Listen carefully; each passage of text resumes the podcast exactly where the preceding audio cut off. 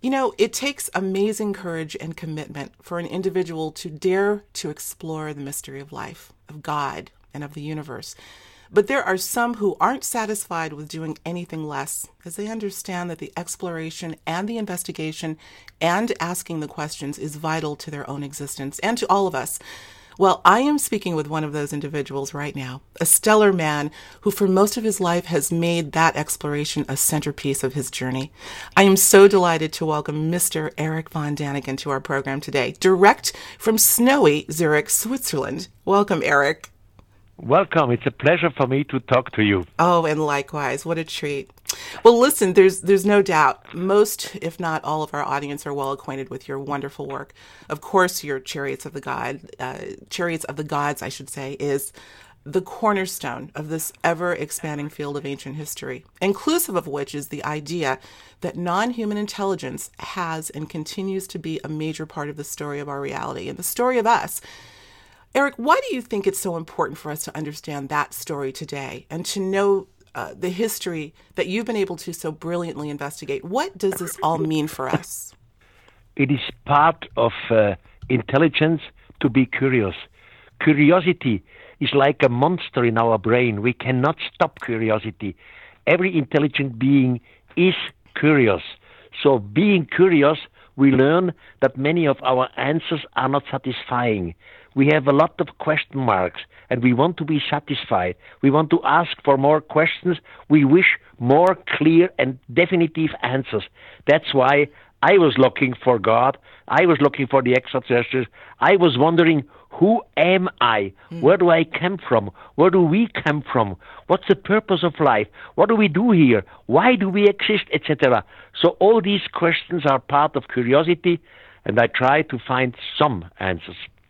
You sure have. And as I listen to the passion in your voice, I, may I say, 84 years young. Listen to you. Just incredible passion. And I have to tell you, your passion is over and above what so many, I think, Eric, are not. They may have the questions, but you you have been fearless in in searching uh, for answers. And again, I think it's uh, it's quite interesting now. I think people do have questions, but maybe not as courageous as you in in your search. So, what yes, do you have to what, say? What can, uh, you know, I was educated in Switzerland as a strict Catholic, mm-hmm. and uh, uh, my father brought me to a boarding school led by Jesuits. There we had to translate parts of the Bible, Greek to Latin, Latin to German, and of a sudden I had doubts in my own Catholic education. You know, for me as a boy and still as a man, God is the greatest thing whatever exists. Mm. I have no idea what God is. I have no definition of God, but I know this spiritual being which we call God does exist, must exist, because the universe exists. But my God, when I was a boy, did not need a vehicle in which to move around, around from point A to point B. God is all over. Now, by making translations of the Bible, I learned that the God of the ancient Testament comes down with smoke, fire, trembling, loud noise. He comes on the mountain, and uh, the mountain was burning like a burn ash, etc. So simply, I had difficulties in my own religious education. I said to me, "Is this God, mm-hmm. or are they writing about something else?" So I was wondering, what do other communities in antiquity say about their beginning, about their gods, and all these, you know, doubts were the starting point for Chariots of the Gods at all of my life. Mm. You said that beautifully. Actually, that was the next question I was going to ask. God has been the cornerstone of your search, and I, I, I, think you pretty much answered it. I was going to ask, do you think you've come any closer to having an understanding of the relationship that we have with this this source? I like to call it universe. I think the words are really not important and and perhaps what relationship do the beings that which we're talking about the so-called ETs what relationship do you think they have with this source well you you know and everybody knows I have suggested some 50 years ago that this planet was visited by beings from outer space. Now, let's imagine for a second that this uh, assumption would be correct. So the next question should be, where does do these extraterrestrials come from? Now maybe they have been visited by another solar system. Where did the others come from? Etc. Etc. You can play back this game for millions and millions of mm-hmm. years. Finally, you arrive to a starting point. And there, in all respect, with religions, you say, here we have creation, here we have God.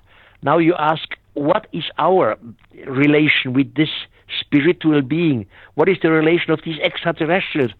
In my feeling, but this is feeling, this is not science. Mm-hmm. In my feeling, I feel that we are microscopical little parts of this uh, being which we call God. We all together are God, and this includes extraterrestrials. This has nothing to do with becoming arrogant we are nothing. We are microscopic little being, but the whole universe, all the stars, all the planets, all the beings, all the animals, all the humans, the extraterrestrials, we all are part of what we call God. I but agree. God is the spiritual being. God is the starting point. I agree with you wholeheartedly. And what you're saying, Eric, has absolute holographic implications. This is an area that I've explored a bit and find fascinating. And I, uh, I, I, think of a quote by William Blake, and I'm I always botch it. It's it's from a, a poem that he wrote. The universe is literally within a grain of sand, and if we are uh, grains of sand, if you will, there's a, there's the whole that is within all of us. It's very interesting. There's a symbiotic relationship, it seems, between between the grains of sand and God the micro and the and the macro. So, you know, here's something else uh, I'd like to ask you in terms of, you know, we have these terms that we use. ET. I prefer to say non-human intelligence or NHI because, Perfect. after all, it could very well be that are they extraterrestrial as we understand it to be? There's extra dimensional, interdimensional, you name it, everything in between. But referring to them as visitors, um, I have to tell you, for some reason, the term visitor never sat well with me, and I'm not entirely sure why. Somehow, I don't think that they ever were visitors, but maybe neighbors, maybe even a part of the human family. What are your thoughts on that? Well, I don't know. I know in the past, and this is my specialty, we have been visited by visitors. How do I know this? Because some of the humans had personal contact with these visitors. They asked them questions. They asked them, Where do you come from? Mm. None of them said from another continent or from, from another time, we are time traveler, or from Atlantis. They all pointed to the stars and said, we came from there. In some of the discussions, they even give names of some uh, stars, but the names mean nothing to us. So there were visitors. They were touchable. They have come down with smoke and fire and trembling and loud noise and all these things. But all this does not exclude that at the same time or in our time there are complete different beings which visit in a way as telepathically mm-hmm. or in a spiritual form. But thousands and thousands of years ago, we had some of them in the human form. And by the way, why humans?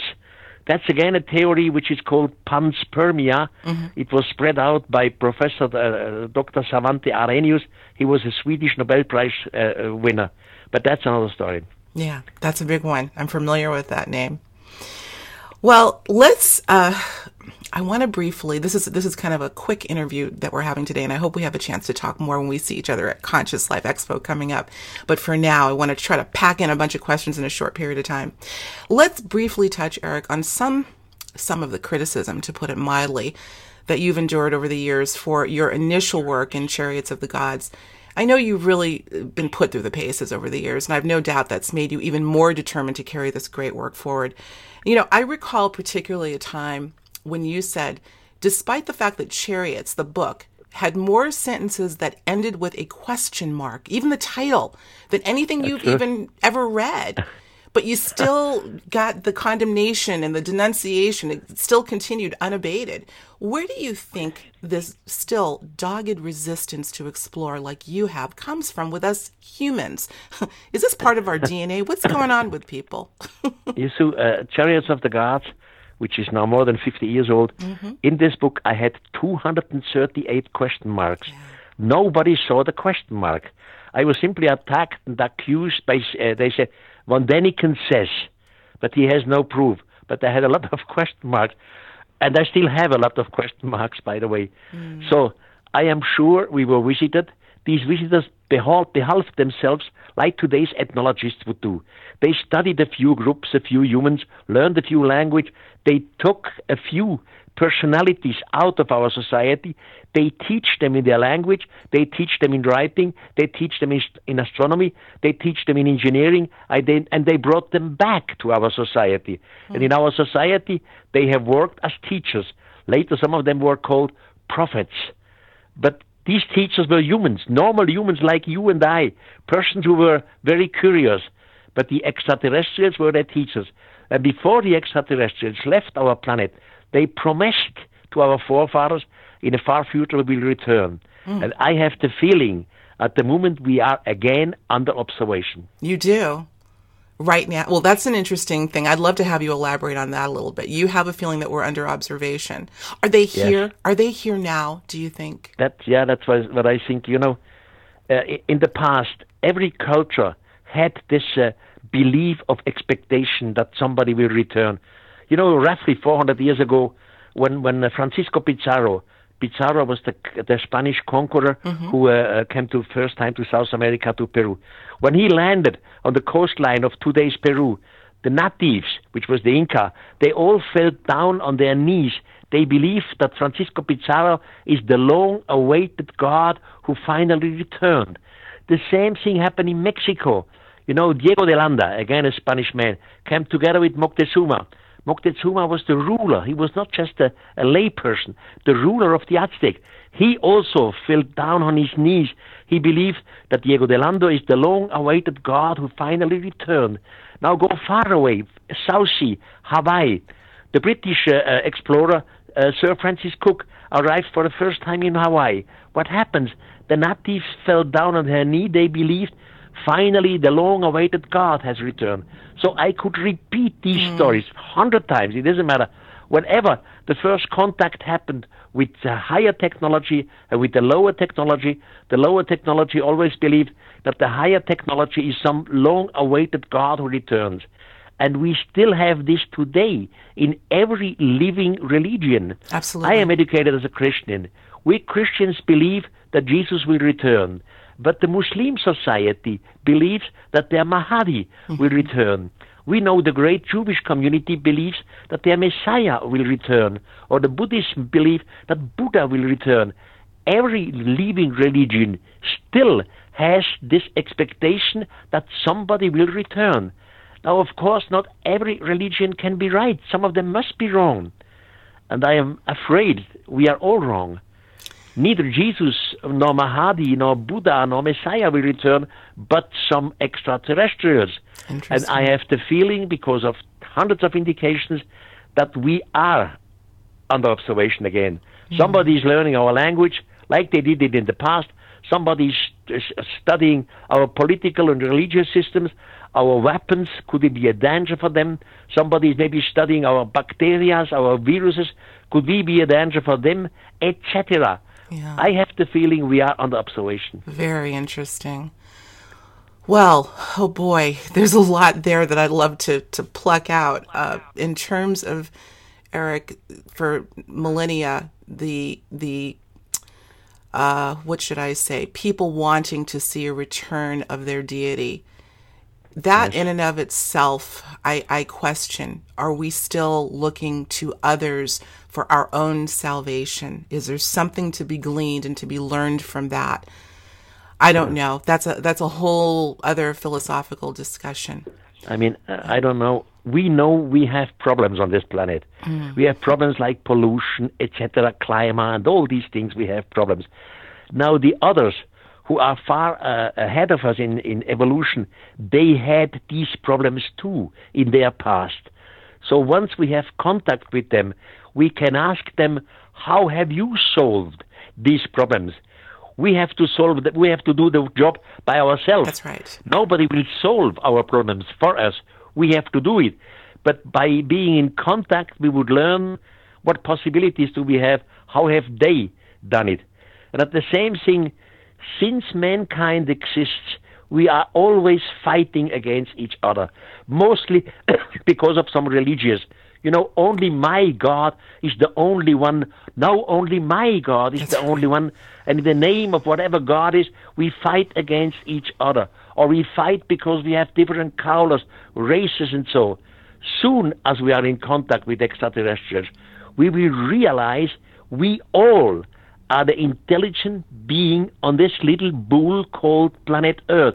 It doesn't matter if you are black or white or red or Catholics or Muslims or whatever. We all, we are the intelligent beings of this little planet. I could not go and talk to an extraterrestrial and tell him, listen, I am Catholic, Christian, and I am white, and only my opinion is the only correct one. All the others are wrong. They would say to me, what do you believe do you are? You little nothing. So we have to learn to be united. I absolutely agree. Oh boy, oh boy. Everyone in the audience hear that loud and clear.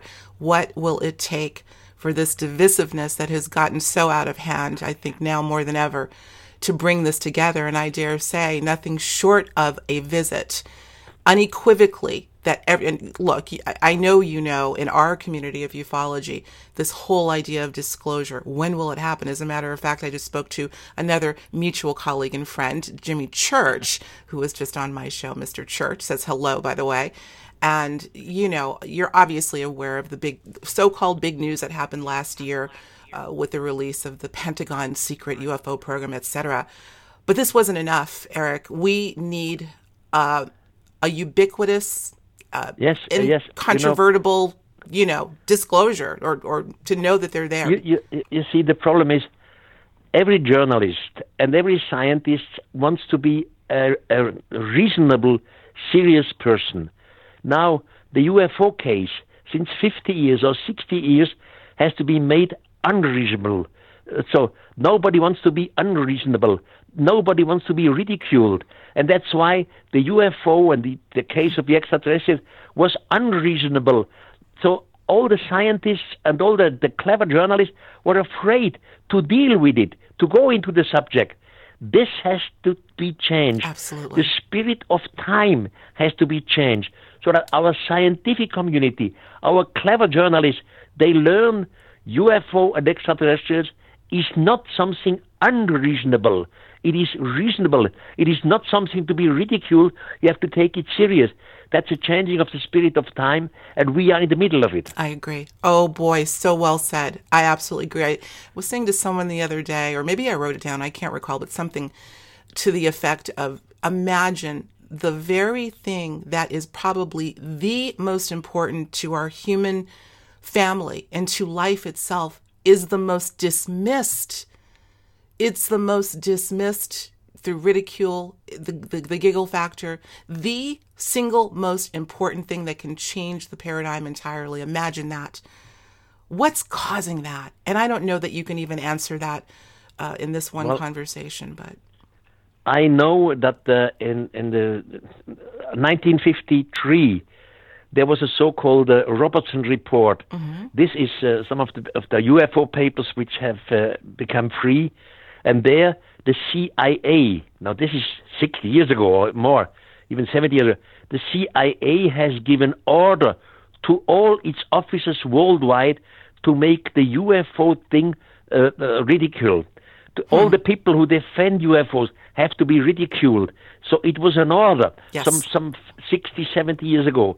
And since that time, we do not take the UFO case for serious. And that's exactly what has to change, and we are in the middle of this change. I agree. I feel it. Look, I'm an old man, but I have invitations for speeches worldwide and for organizations and universities which some 20 years ago would never have invited Eric von Däniken. Mm-hmm. The spirit of time. We in German language we say der Zeitgeist. yes. The spirit of time has changed. The time has become opener, and now we start to listen and to think about these things. Interesting that you should bring up time because my next question has to do with chariots of the gods question mark. I love it in the title.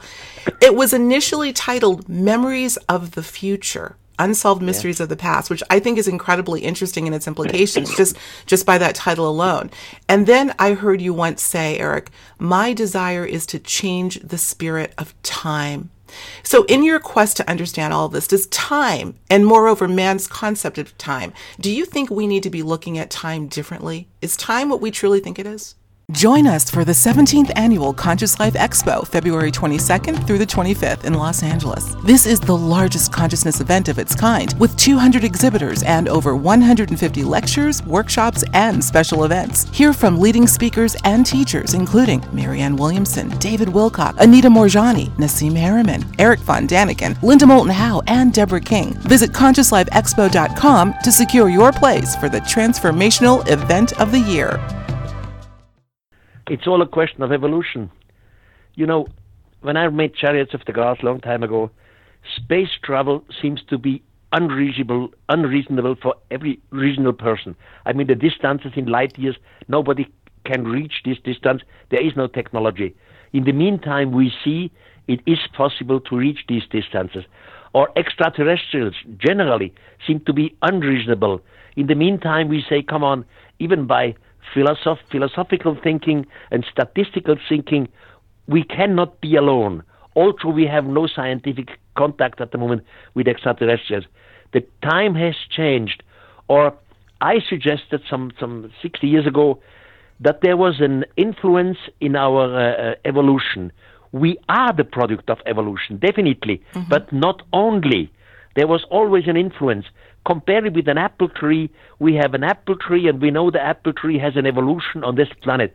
So scientists could go back and find out how many thousands or hundred thousand years ago is the oldest apple tree.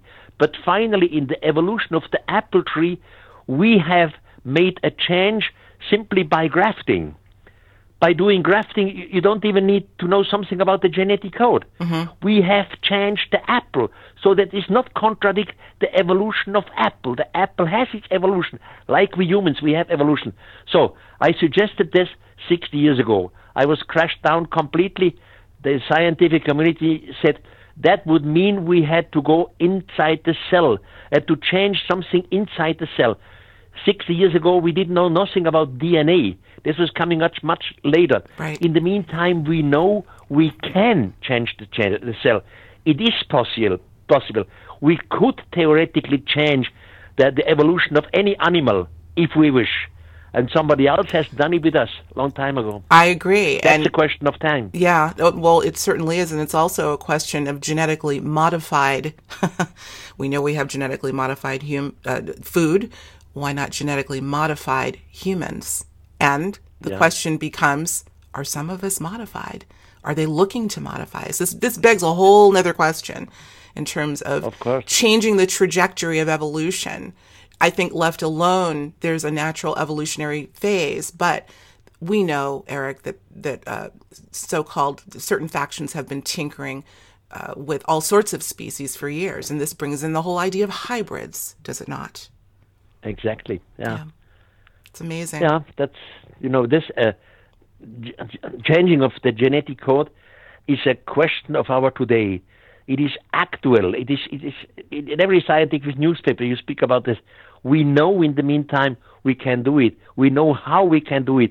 We know it is easier than we thought two years ago. We know it is easier to change some of the DNA, you know, uh, uh, code. Mm-hmm. We can do it and others have done it. Yes. Without the influence of extraterrestrials, I think we would still be a kind of uh, uh, higher developed uh, form of ape. Really? That's a yeah. big statement. Wow.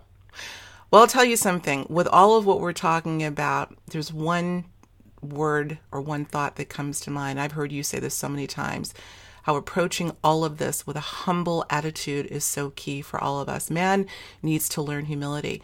And there's something that I say often, uh, and I've quoted as been saying, is simply when daring to explore the true nature of reality, humility is a universal mandate.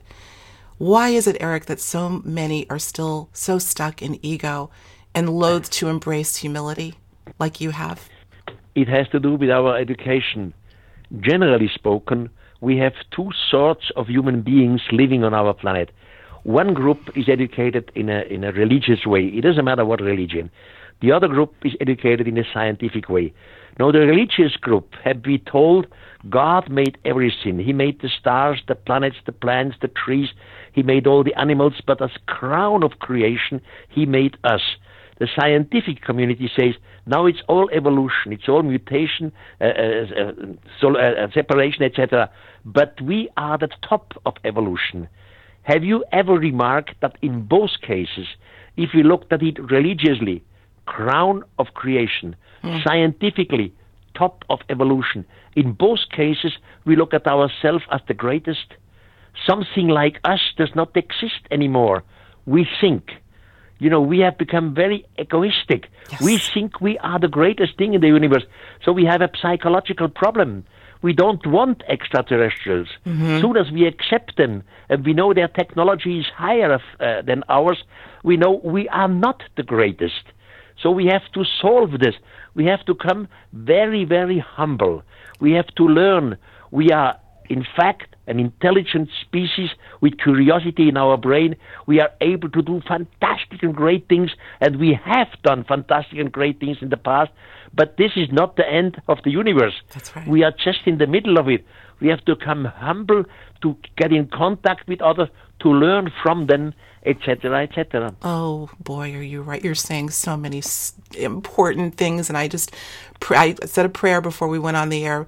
Please, God, let this conversation go where it needs to go, and let the people that will listen to it get something substantial out of it. And you've said so many important things that we really need to to start to uh, take action on. Well, we were talking about time, and speaking of time, we're almost out of it for today. But before I let you go, I have to ask you probably the most important question of all, and that is ready? um, yes. Are you wearing a watch right now?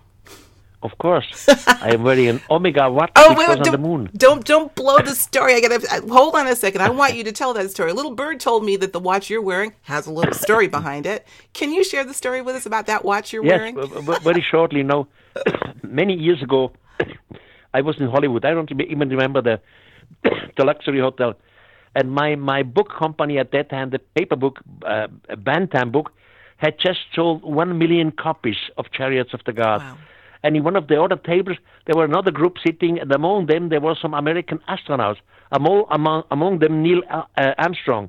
And we came together and said, "You wrote Chariots of the God? That's fantastic. You are a Swiss man."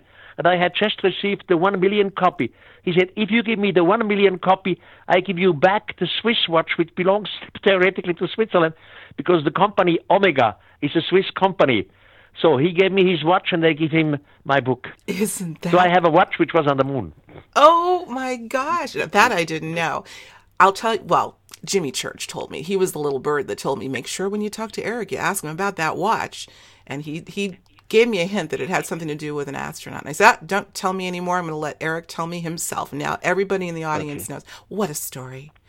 Eric Von Daniken, what an absolute treat it's been to have you here today. And I'm so delighted, so delighted that we're going to be meeting up soon at the upcoming Conscious Life Expo in Los Angeles, where you will be celebrated along with the 50th anniversary of Chariots of the Gods. What an accomplishment. You'll also be giving a keynote workshop entitled, I believe, The Gods Were Astronauts.